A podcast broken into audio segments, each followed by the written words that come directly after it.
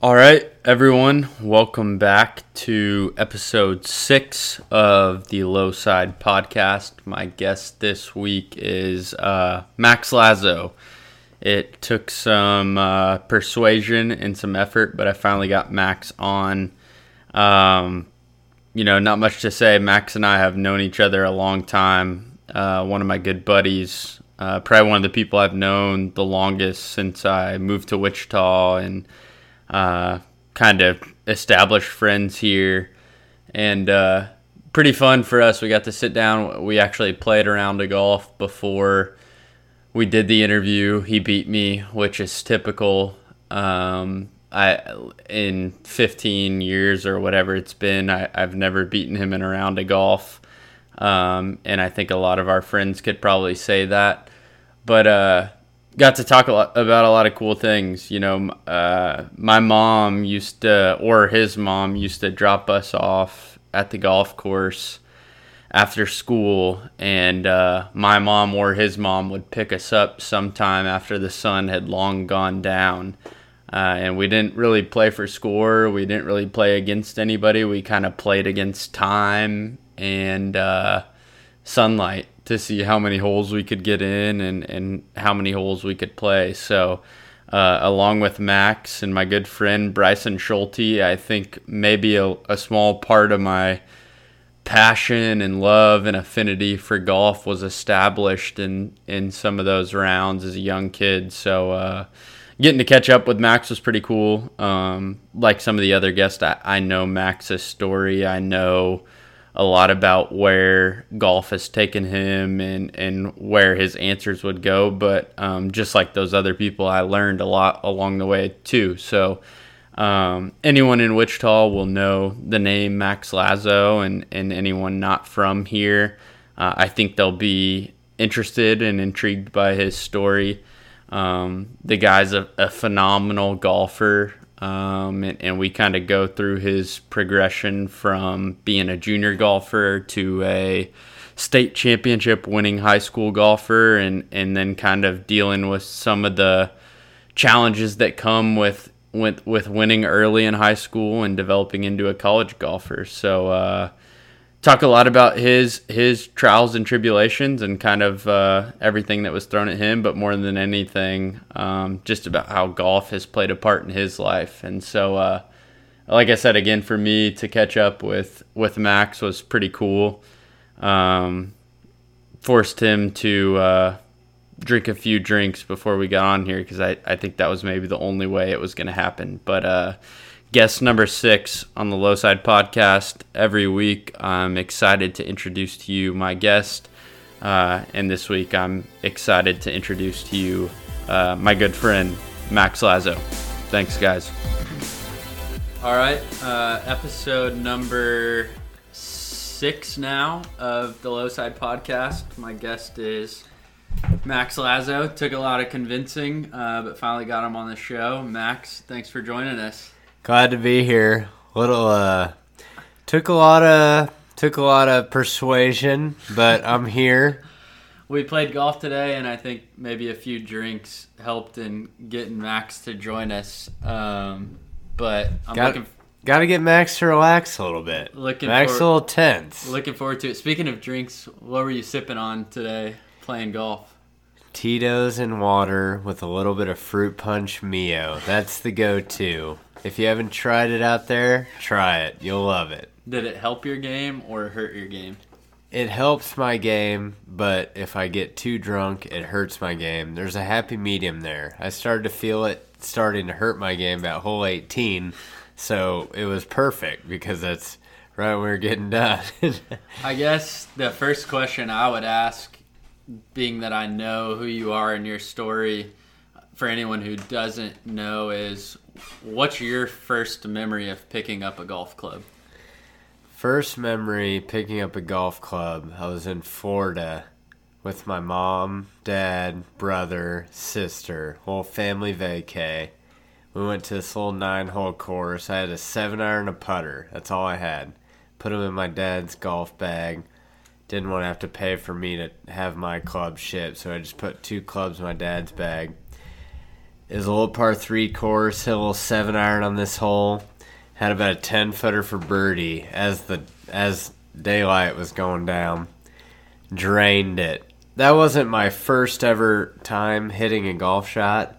It wasn't my first time ever being on a golf course, but it's my very first memory of being on a course and doing something like I could be good at this game. And it was, I'll never forget it. I rammed the putt in. It hit the middle of the hole, popped up in the air about five inches because it was hit way too hard and dropped in for a two. So, who got you? You mentioned going with your family. Who got you started playing the game of golf?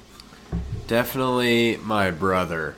If I didn't have my brother, I wouldn't be in the position I am today in golf. I would never have been as successful as I was in golf. I wouldn't have played in college if it wasn't for him.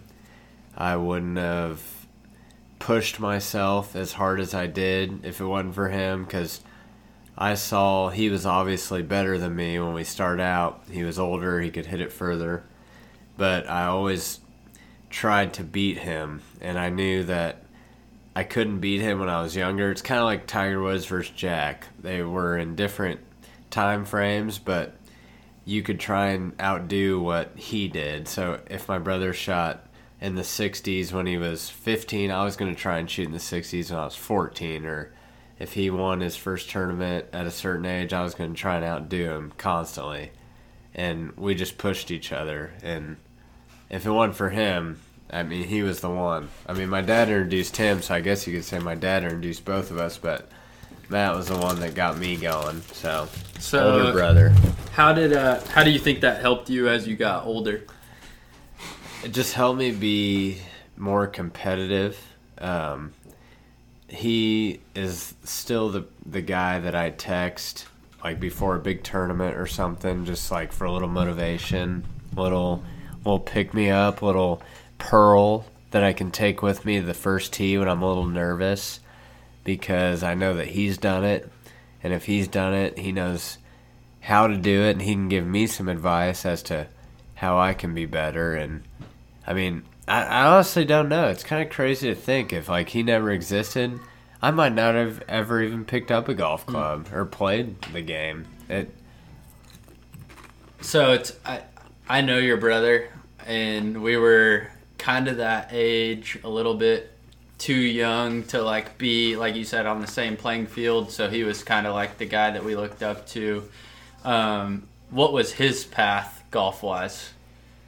His path, he was always a pretty good athlete. So anything he picked up, he was pretty good at. He was a really, really good baseball player. And it was honestly kind of a 50 50 choice for him between baseball and golf in high school because they're both playing in the spring, as you know.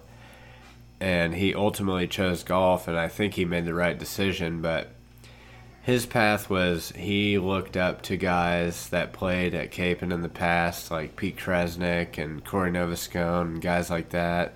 And uh, Kapaun's golf coach was Ed Kriwiel, who, if any of you are unfamiliar with him, he's kind of a legend around the Wichita area as far as high school coaches. And you always just wanted to play well for him and – Kriwiel saw the potential and he just pushed Matt to get better and better. And uh, that was Matt's. I mean, because Matt didn't have the influence of an older brother like I did, so he kind of had to push himself. And uh, he's probably more competitive than I am, if we want to like be honest with ourselves. I'm more a little more laid back. He's a little more cutthroat. So I think he's just so competitive. He just wanted to he just wanted to win at anything he did. So when he got into golf he was like i just i want to beat everybody. So that was kind of his upbringing. That's a you bring up an interesting point you know if you're from wichita if you're from kansas and maybe even the midwest you know the name ed kriwiel especially if you pay attention to high school sports I think every region, whether you're from the Northeast or the Southeast or wherever you're from, has kind of that figure in high school sports. What did it mean at 14 years old to play golf for a guy like Ed Kriwiel? Ed Kriwiel is one of the most undercover legends of high school sports in the country. He had more state championships as a head coach than any other coach in the country ever. Um, granted, it was football. He won about 10 state championships and he won over 25 in golf. Um, but he just was one of those coaches that he wasn't a big rah rah guy.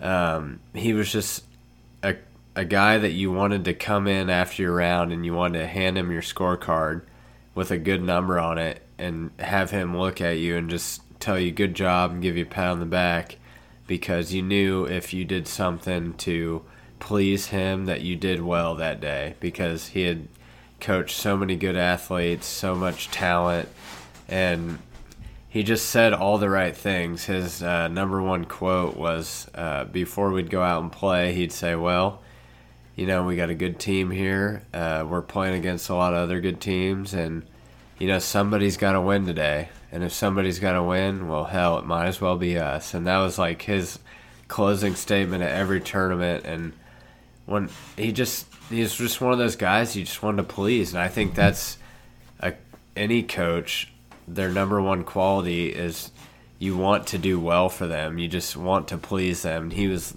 ultimately that guy, and he did it without banging lockers or just going crazy and trying to get you all pumped up. He just did it with a calm and uh, very subtle demeanor, and he just and anyone that ever played for him will tell you the same thing. He just there was something about him. He was almost like. Uh, Lou Holtz. He was just like a little guy. He wasn't intimidating, but you just there was something about him that just made him great. And he, uh, yeah, he was he was the best. Growing up in middle school, knowing that you had the potential to play on his team in high school was just all the motivation you needed to be great and to play varsity and to try and be that guy for him. Speaking of you know, growing up and thinking about playing with him, when did you know, like, hey, I'm pretty good at this. Golf might be in my future, and it might take me to high school and beyond. Uh, probably going back to what we were talking about earlier, just playing with my older bro and some of the guys near his age that were successful in high school and that had colleges looking at them and just playing with them every summer and being like within shouting distance of them, even though I was younger and didn't hit it as far and uh, probably wasn't as skilled as they were just because they had a little more experience than I did, but still able to compete with them if I played good and I, I could be right there with them. And I think I shot my first sub 70 round ever. I was summer going into my freshman year of high school, so I was uh, 14 years old and uh, I'm not trying to sound cocky, but not many 14 year olds can shoot under par in the 60s. And uh, that right there just kind of told me. And uh, my first couple weeks of high school, uh, we had a pretty good high school team my freshman year. And after the first four days of practice, I was number one in qualifying. And I was just, you know, everyone was kind of giving me crap like, oh, you're to choke today. You're not to be number one throughout the first week of qualifying. And I was like, oh, we'll see. And I ended up dominating that day. And I was number one by like three or four shots, like as a freshman. And we had some good players that were upperclassmen on that team. And I was just like, man, I'm only 14. I could, I could be the best player on this team. And uh, when you do stuff like that, uh, it just kind of gives you the what were we talking about earlier? Like Justin Thomas, he had all the he has all the talent in the world, but once you start winning, you just get this mindset like I am good enough to be out here, and once you start to believe that, I mean, it's just the ceiling is limitless. Like just you just never stop improving. So it's kind of like that, I guess. You know, you just you compete against other good players and you do well against them, and that just shows you that you can be good at that, and that's the same for every sport. But so I know people. I know you don't like to live in the past. I know people, you know, don't like to dwell on past accomplishments. But I know, I think it parlays perfectly. You won state your freshman year. Yeah. With Ed Kriwiel. I think his last That year. was his last his year. last year ever coaching. Yeah. Um, before he passed away. Walk me through that day and that tournament. That was a crazy day. So I went into the day with no expectations. It was my first state tournament. I was 15 years old. I had turned 15 two days before. And I teed off on number one, pretty early tee time. It was a really windy day out of Auburn Hills in Wichita, if you've ever played Auburn. They have a Monday qualifier for the web.com out there every year. And uh, it's a pretty good track. And I started off pretty well. I was one over through six. Number seven's a par three. I made a triple. So I'm four over through seven. I par eight, and then number nine's a par five, and I hit a good drive. And I was in between laying up and going for it, and I just said, you know what, go big or go home. I, I literally like told myself that, and I hit a three wood for about 240 because I was just a little guy, didn't hit the ball that far.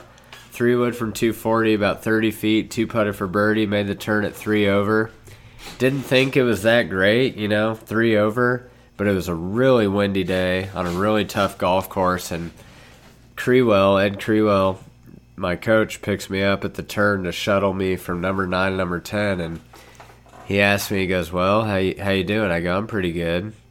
He goes, uh, Well, what'd you shoot that side? I said, Three over and he had obviously like been watching other groups that day and guys on our team and guys that they were playing with and knew how high the scores were and how tough the course was playing that day and so at the time I didn't think my three over on the front nine was that great and he knew it was really good just based off how other people were playing he kind of looked at me and just patted me on the back and was like keep it going I just knew that like it was a good score and back nine I think I had one bogey I three putted number 12, um, and I had eight pars. And when I came in, signed my card for 76, I didn't think four over par would be in contention. But as tough as the course was playing, as windy as it was, I had to wait like two hours for the rest of the groups to come in because I was one of the earlier tee times. And uh, as the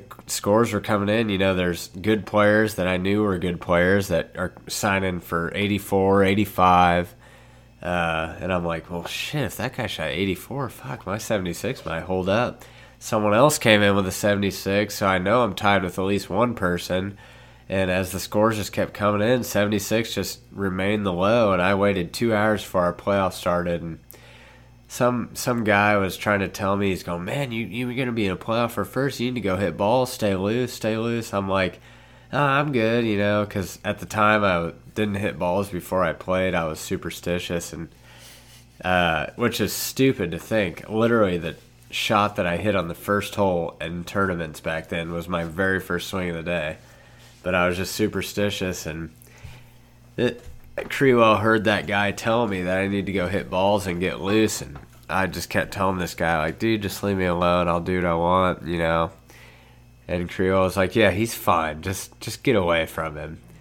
And uh, went into the playoff. Was fortunate enough to win, and uh, it was the last year that Kriwiel was the coach for Cape Mount Carmel in golf or in any sport, and just to go out on top like that uh, with him as the coach, and I'm not trying to sound cocky or anything, but I, I really think he liked me probably more than a lot of other people on that team, and so like I knew it made him super happy, and you could tell just when I won that playoff how happy he was for me because he saw me grow up.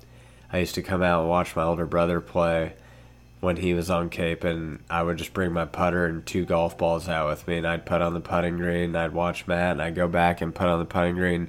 He just knew that I was uh, motivated and I wanted to be great in uh, in golf, so that was kind of fulfilling, and I don't know, I feel like I sent him out with a bang a little bit, so that that day was pretty special. May twenty first, two thousand seven. I'll never forget it. I still got the scorecard in my room with the article from the newspaper uh, and a picture of me standing next to the flag on hole 10 which was the playoff hole that I parred to win the win the playoff so pretty special it was 10 years ago but I'll never forget it It doesn't seem like it should be No. that long ago. it was Yeah, time flies. Um, so speaking of winning as a freshman, and I know in the present, high school sports a lot of times seem like the the ultimate thing.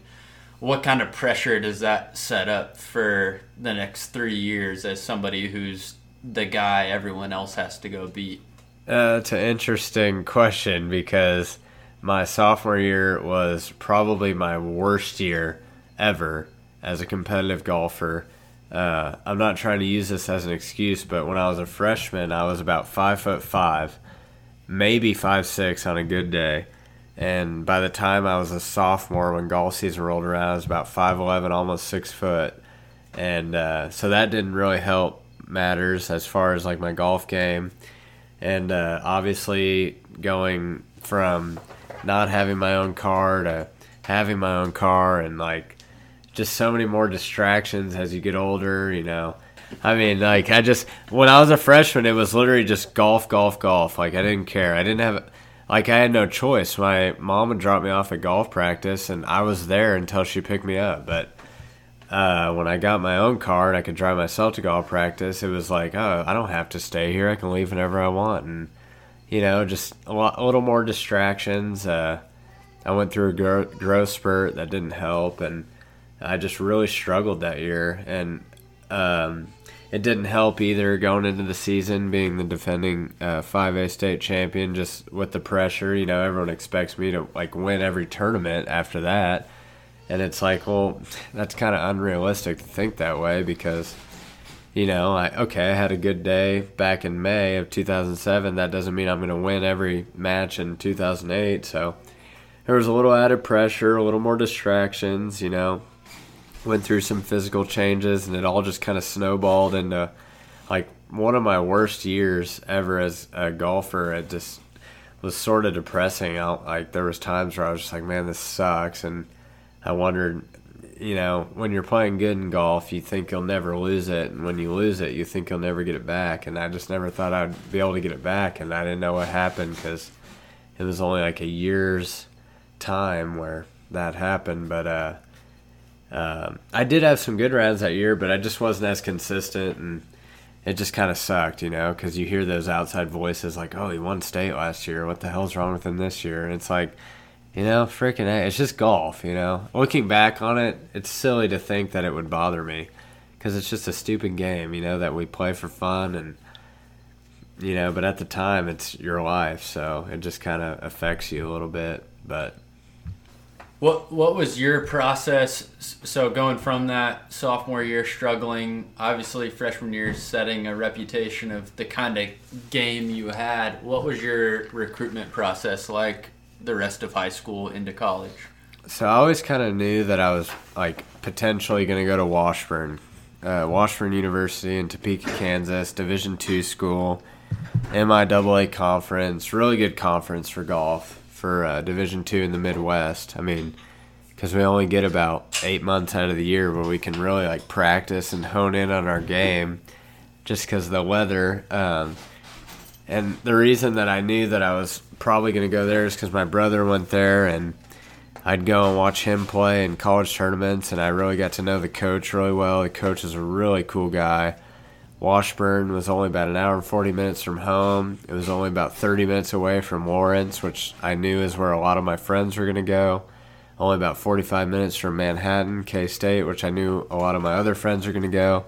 So it just seemed like a good fit, but uh, I've never really like told people this, but I actually had some like really good offers in high school that I just turned down because I was just so set on Washburn. And looking back on it, I kind of regret it. I have a letter uh, from Wisconsin when I was uh, going into my senior year of high school, and they were interested in me. They wanted me to come up for a visit and potentially be on their team. Then there was another school in uh, Miami. It wasn't University of Miami. It was a little small school I think it was like John Hopkins. I don't even know what the name it was, but it was in Miami, Florida, and like as an 18 year old kid, when you have the opportunity to go to a school like Wisconsin, a Big Ten conference school, Division One, or even just a small school in Miami, Florida. But I mean, it's Miami, Florida. You can play golf year round. You know, it's just I don't know. I kind of I, I do think back on that sometimes and just wonder if I made the right decision. But I think I did because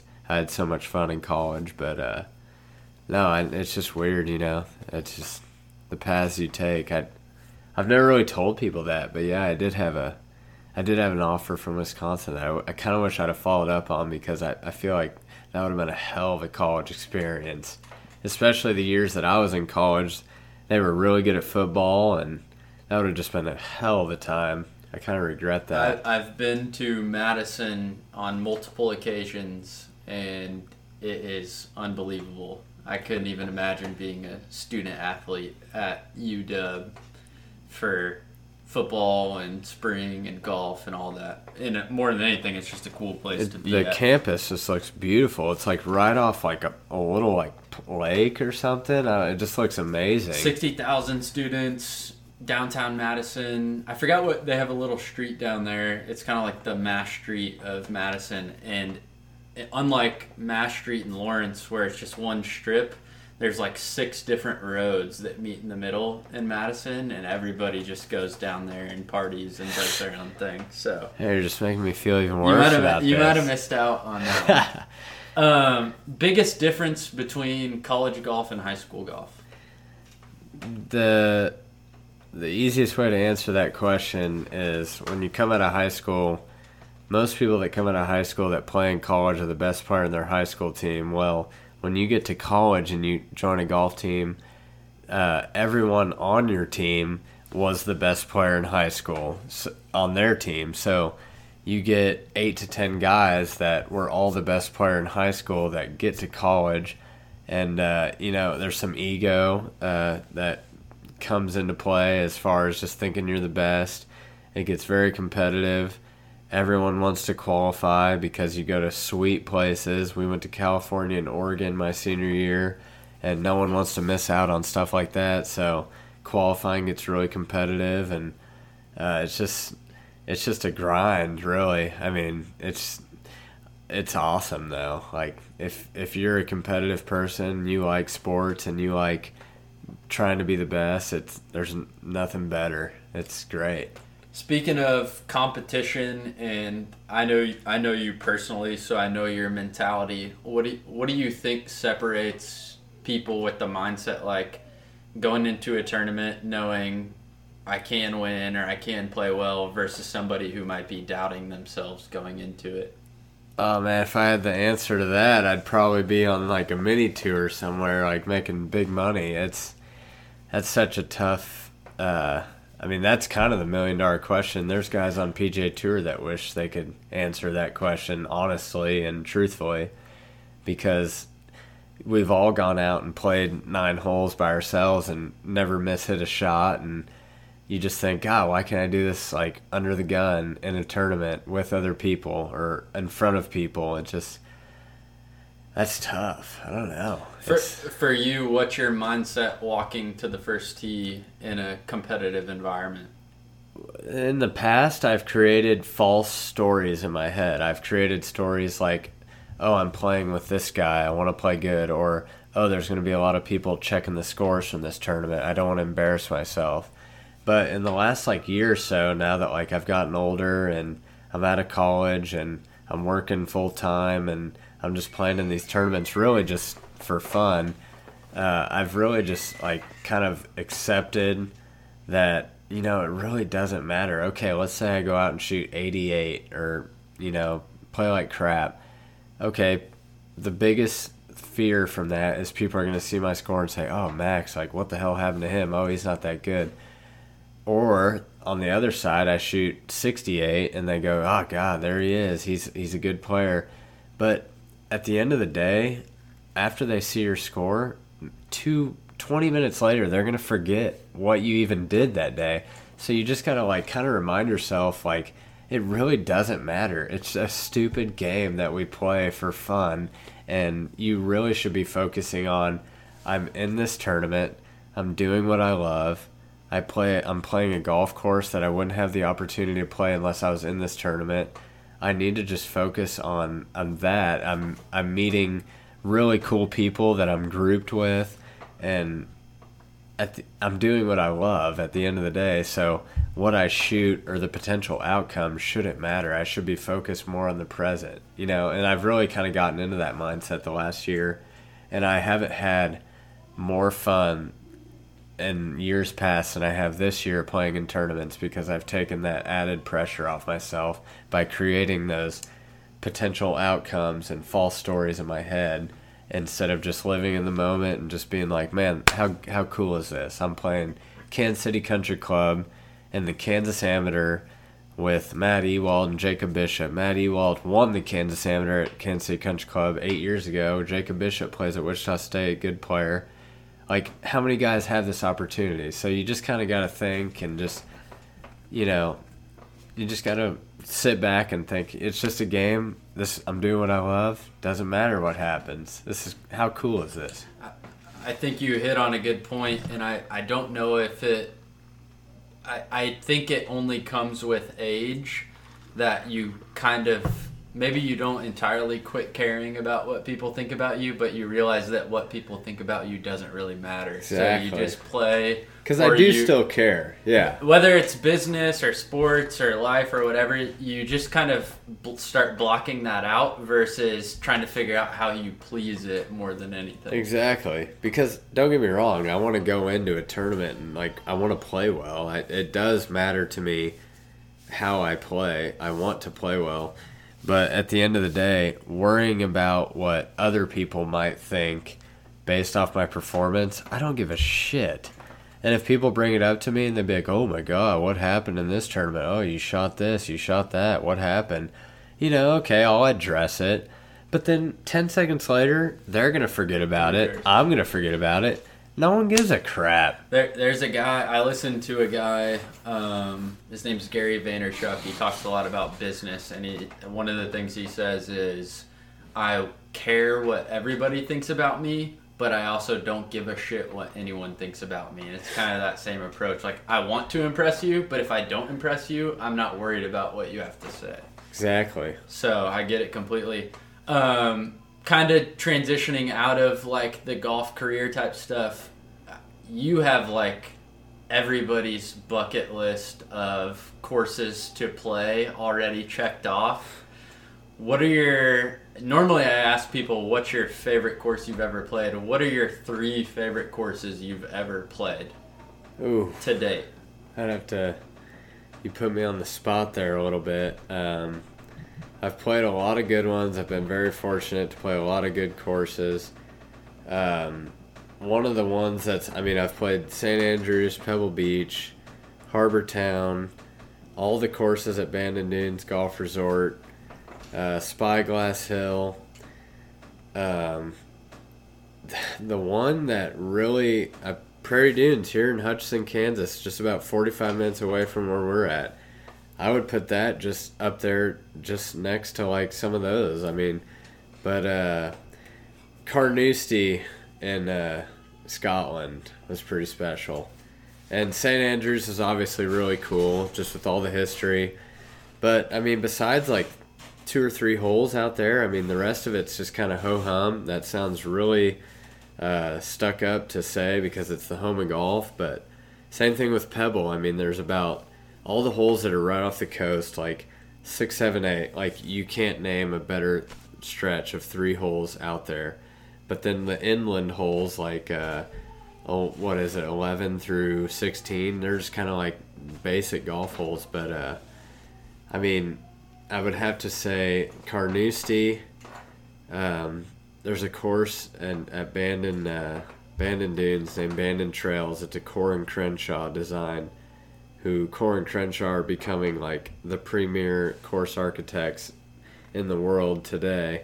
They did Sandhills, Nebraska, which I haven't had the chance to play, but my brother has, and he still won't quit talking about it, how good it is. So Carnoustie, Bandon Trails, Spyglass Hill was pretty special. It was just a good mix of holes kind of on the ocean, holes kind of on the sea, but then like also holes kind of in the uh, for it was like a forest like kind of inland holes but they were awesome and the golf course condition was pristine uh, so I, I, guess if i had to answer your question it'd be those three right there so, a little side note, and we talked about this last week. Uh, I met Ben Crenshaw on a flight back from West Palm Beach two last summer, summer of 2016, and uh, he was coming back from designing a course in the Jupiter area.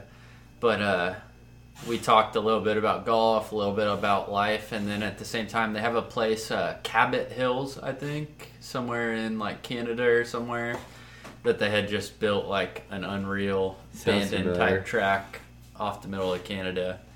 Um, unique to sit and talk to him more than anything, but you're you're totally spot on about those guys being the premier golf. They're killing it right now. When they designed Sandhills, I think Crenshaw was quoted saying that there's a hundred and like over a hundred golf holes that I could design, and I have to somehow find a way to narrow it down to 18 Wow. off the property that they were working with. And uh, if you've talked to anyone that's played out there, it's just it's really a special place and they've renovated a few courses like Pinehurst number two. They totally renovated and guys are just raving about it. Bandon Trails that I played in, at uh, in Bandon Dunes, unreal. It was my favorite course out of all four that are there. Uh, yeah, and Crenshaw is one of the best dudes around. Anyone that's ever ran into him, they just say he's just um, uh, just the best. Super friendly. He loves golf history. It just he's just a total bro. Where's the what's the one course you would like to play that you haven't played?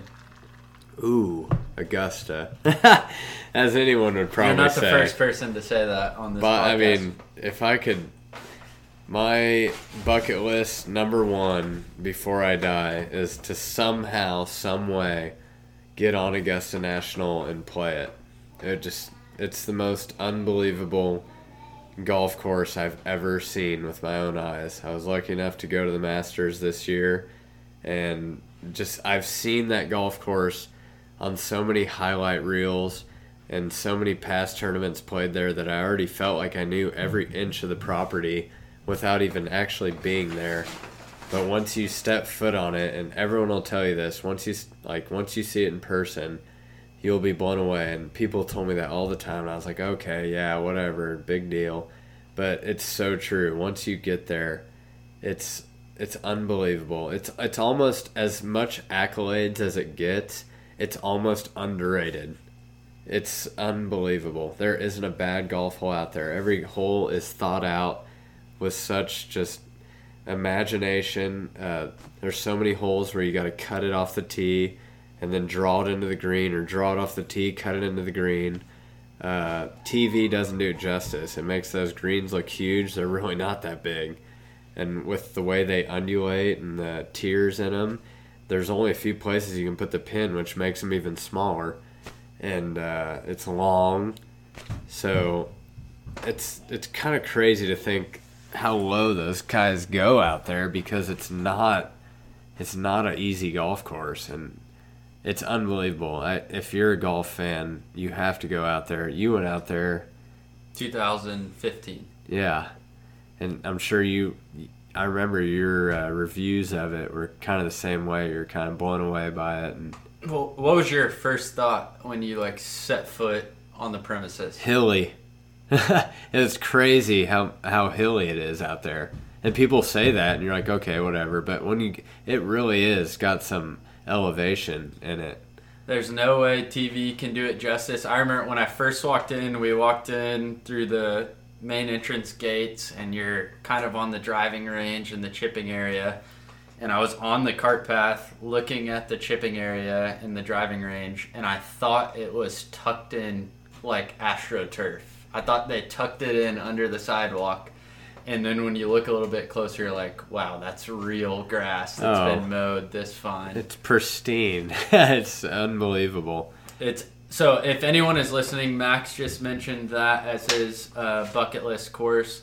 I will happily tag along um, to caddy or to play, but in some capacity, uh, we would both like to get out there. So if anybody's listening, we're we're game for that round. Yep. Um, next question: um, favorite golfer all time? Without a doubt, Phil Mickelson. and I'm a left-hander, so I'm a little bit biased, but that's originally what drew me to Phil was the fact that we were both left-handed.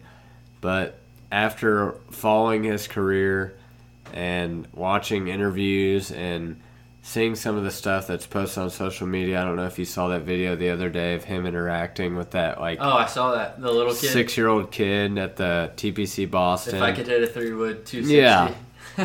I mean, mid round, Phil's asking him, like, how's your golf game? What would you do here? Go for it or lay up? He's just a man of the people. I've had the pleasure of seeing him in person more than once, and each time he's more than gracious to give a fist bump and to say hello and just look you right in the eye and just acknowledge your presence and and I feel like that's how I, would like to think that's how I'd be if I made it big. And so just a guy like that, I mean, how do you not like a guy like that? I just Phil is just the man. He's people say he's fake because they see him on TV and he does the hat tip and it kind of looks phony, but that dude is genuine as hell. But second, I mean Tiger, obviously. We all grew up worshiping Tiger. He was the man, unreal talent. Did things no other golfer in history has ever done, including Jack. And I'll be the first to say or argue that Tiger's better than Jack. I know he doesn't have the major record, but I don't give a fuck. Tiger's unreal. 2000 US Open, winning by 15 shots, only player under par. He was 12 under, second place was 3 over at Pebble Beach. That, in my opinion, is the best golfer ever at that point in time. That is unbelievable. Um, but I've always said if there's one guy I'd like to be on tour, it'd be Dustin Johnson. And the reason I say that is because he's a big, strapping young lad. He's not ugly by any means, no homo.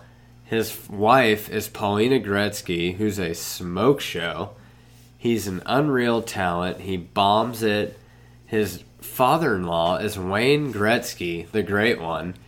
And he doesn't have to have a squeaky clean image because he's not a Jordan Spieth or a Rory McIlroy or Jason Day to where he has to be the one that carries the PGA Tour to where he has to do long interviews and he can't get in trouble. He can just do his own thing.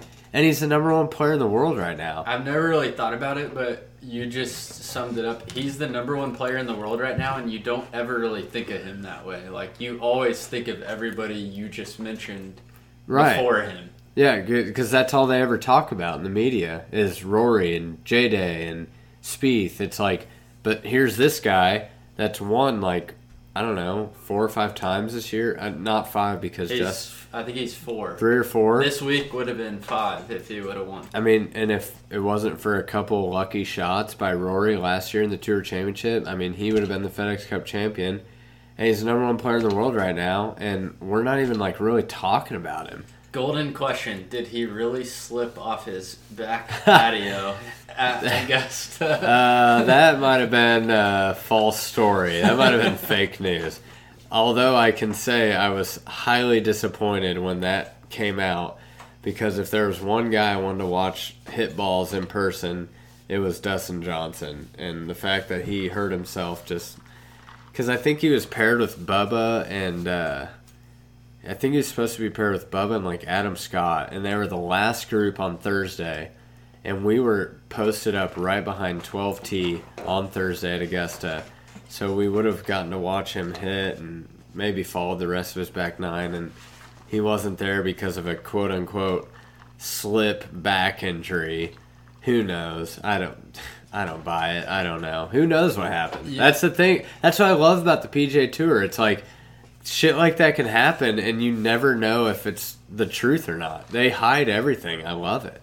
You've you've caddied uh, web.com events. You've been around web.com guys. What in your mind is the biggest difference between a guy that competes on the web.com and a guy that competes on the PGA Tour? putting and mental game. All those guys on the web stripe it. I mean, you watch those guys hit range balls, everything's pure. It's you you see a guy and you watch him go from sandwich to driver on the range And it's like, how are you not like shooting 59 every time you teed up? Because they just hit, and I know it's on the driving range and there's no pressure and everyone hits it better on the range, but it, it just makes a different sound. And the PGA Tour is the same way. Those guys hit it good too. But I just don't think there's that much separating the two. It's so hard to get on the PGA Tour. I mean, you have to come in the top 25 on the money list in the web.com to get your tour card. And the guys that are at like 26 or 50 are just as good as the guys that are at 1 through 25. It just it's just difficult. It all comes down to who gets the ball in the hole because they all hit it good and who can deal with the pressure. And that's why it's so fun watching the uh, web.com uh, playoffs or the last three events of the year to see who's going to get their top 25 tour card because they'll always show the guys that are at like 26, 27, 25, 24, and you just see who deals with the pressure better. And the guys that ultimately deal with it better get their tour card and go on to have successful careers on the PGA Tour. Justin Thomas was in Wichita. Uh, three or four years ago. Yeah, I mean, not yeah. maybe not even that long ago. I remember seeing his name on the driving range, and I was like, Justin Thomas. I was like, who's this guy? He's number four in the world right now, you know, and in the matter of two years. So, what's separating the two? Not much, you know. There's only been three guys in history that have gotten to the PGA Tour without going through some sort of web.com or Q school and that's been Phil Mickelson, Tiger Woods, who are arguably two that well, Tiger's arguably the best player of all time. Phil is arguably top five, top ten player all time, and then Spieth. I mean, Spieth won. He got a sponsor's exemption into the John Deere, and he won the tournament. And he ended up doing so. That win got him exemptions into a couple more, which he played well in, which got got him enough points to be a captain's pick for the Presidents Cup and the rest is history. But like those three are the exception. I mean, everyone else has to grind it out. They got to play a full season on the web. They got to Monday qualify. It's just it's so tough and Justin Thomas is one of those guys that like started from the bottom and look at him now. I mean, he's I, I don't know if he's number one in the FedEx Cup, but he's got to be close. He has to be up there, yeah. And he's I know he's number four in the official world golf ranking as of today, and it's like that guy was just in Wichita like a year or two ago on the web.com, like trying to get his tour card. And now look at him. He's a multimillionaire. He's got the world at his feet. It's just, it's crazy. And he's 24 years yeah, old, 25 years younger old. than us. Yeah, he'll be around for the next 20 years. It's just crazy. Uh, dream foursome. Where would you play and who would you play with? Where would we play Augusta? I'm such an Augusta National brat. Uh, dream for it would have to be my dad and my brother. I know that sounds super freaking cheesy, but it would have to be those two, and it would have to be Tiger. No, God, that's tough. Make it a five some. Uh, if it's a five some Tiger and Phil, and it'd be fun to see those guys play together. it might be a foursome by the time you actually yeah. finish. I just it sounds so cheesy to say my dad and my brother, but those were really the two people that got me started in golf and so if I had to exclude those two, let's say Tiger, Phil, DJ, and me, those four, that would be a pretty. And if if we are gonna make it a five sum, a separate five sum, and we are gonna say he came back to life, it would be Arnold Palmer because that guy just seemed like he was just the goat. But so I got two different five sums. I know that doesn't really answer your question directly, but the course we're playing doesn't matter. We're playing Augusta because that place is so crispy. Last two questions. I ask everybody this favorite sports moment you've ever participated in? Ooh. Like as a player? As a you were on the field or the course, you made an impact. Oh, made an impact. Well, I only played two years of high school basketball. The second year I was a sophomore. We were I was on the sophomore team, so I uh, didn't really have any epic moments growing up. Probably my senior year, uh, high school, we won state as a team, and uh, not to try and live in the past, but we had enough talent that we probably should have won it all four years. but we never got the job done our first three.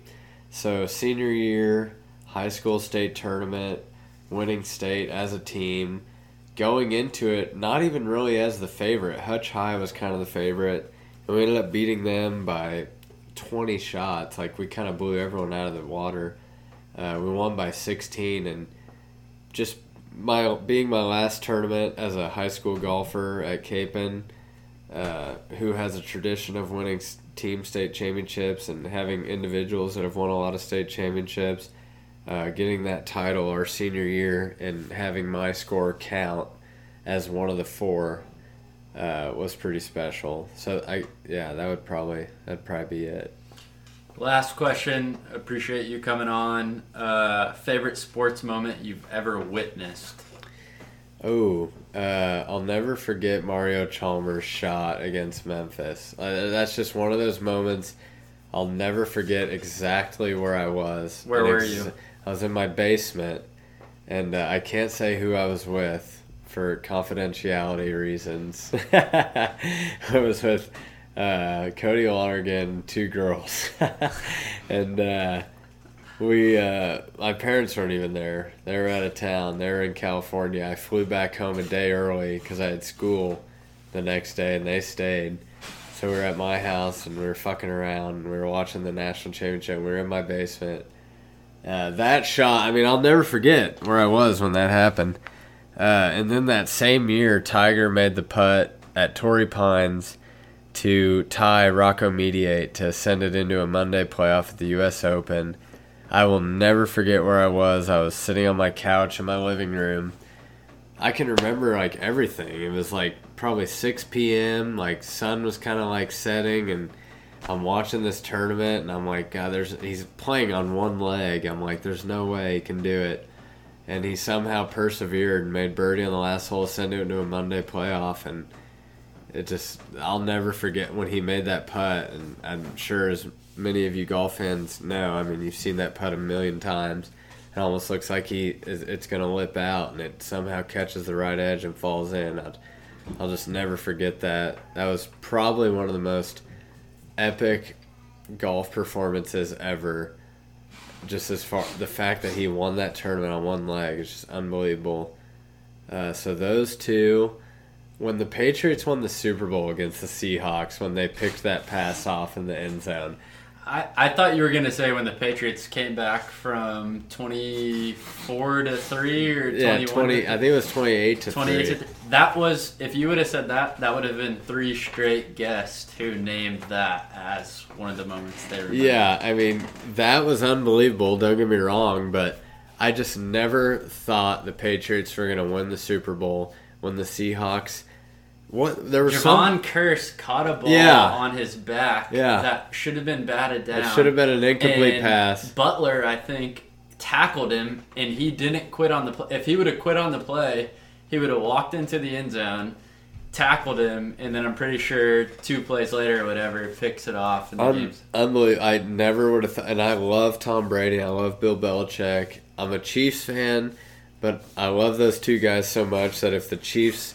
aren't in the picture, that's who I'm rooting for. And I hate the Seahawks. I there's just so many guys on that team I can't stand. So when they got the ball down to the one yard line, and I knew they were going to give it to Marshawn Lynch, and he was just going to easily run it in, and they decided to pass, and the Patriots picked it off and won the game. That was probably I've rarely been more happy in my life. That was unbelievable. So that was the last question until you brought this up. You mentioned the Patriots. You mentioned the Chiefs. They play tomorrow night, first game of the NFL season. I think that was tomorrow. Who's winning and what's the score? Where's it at? Foxborough. Oh, Patriots. What's, I, the, what's the score? 34-19. it's, a, it's not even going to be close. That's probably pretty safe. yeah, just Bill Belichick, Tom Brady, just at home. And Chiefs are good, but I can't ever confidently believe that they can beat the Patriots to get to the Super Bowl. And everyone knows that the road to the Super Bowl runs through Foxborough in the AFC.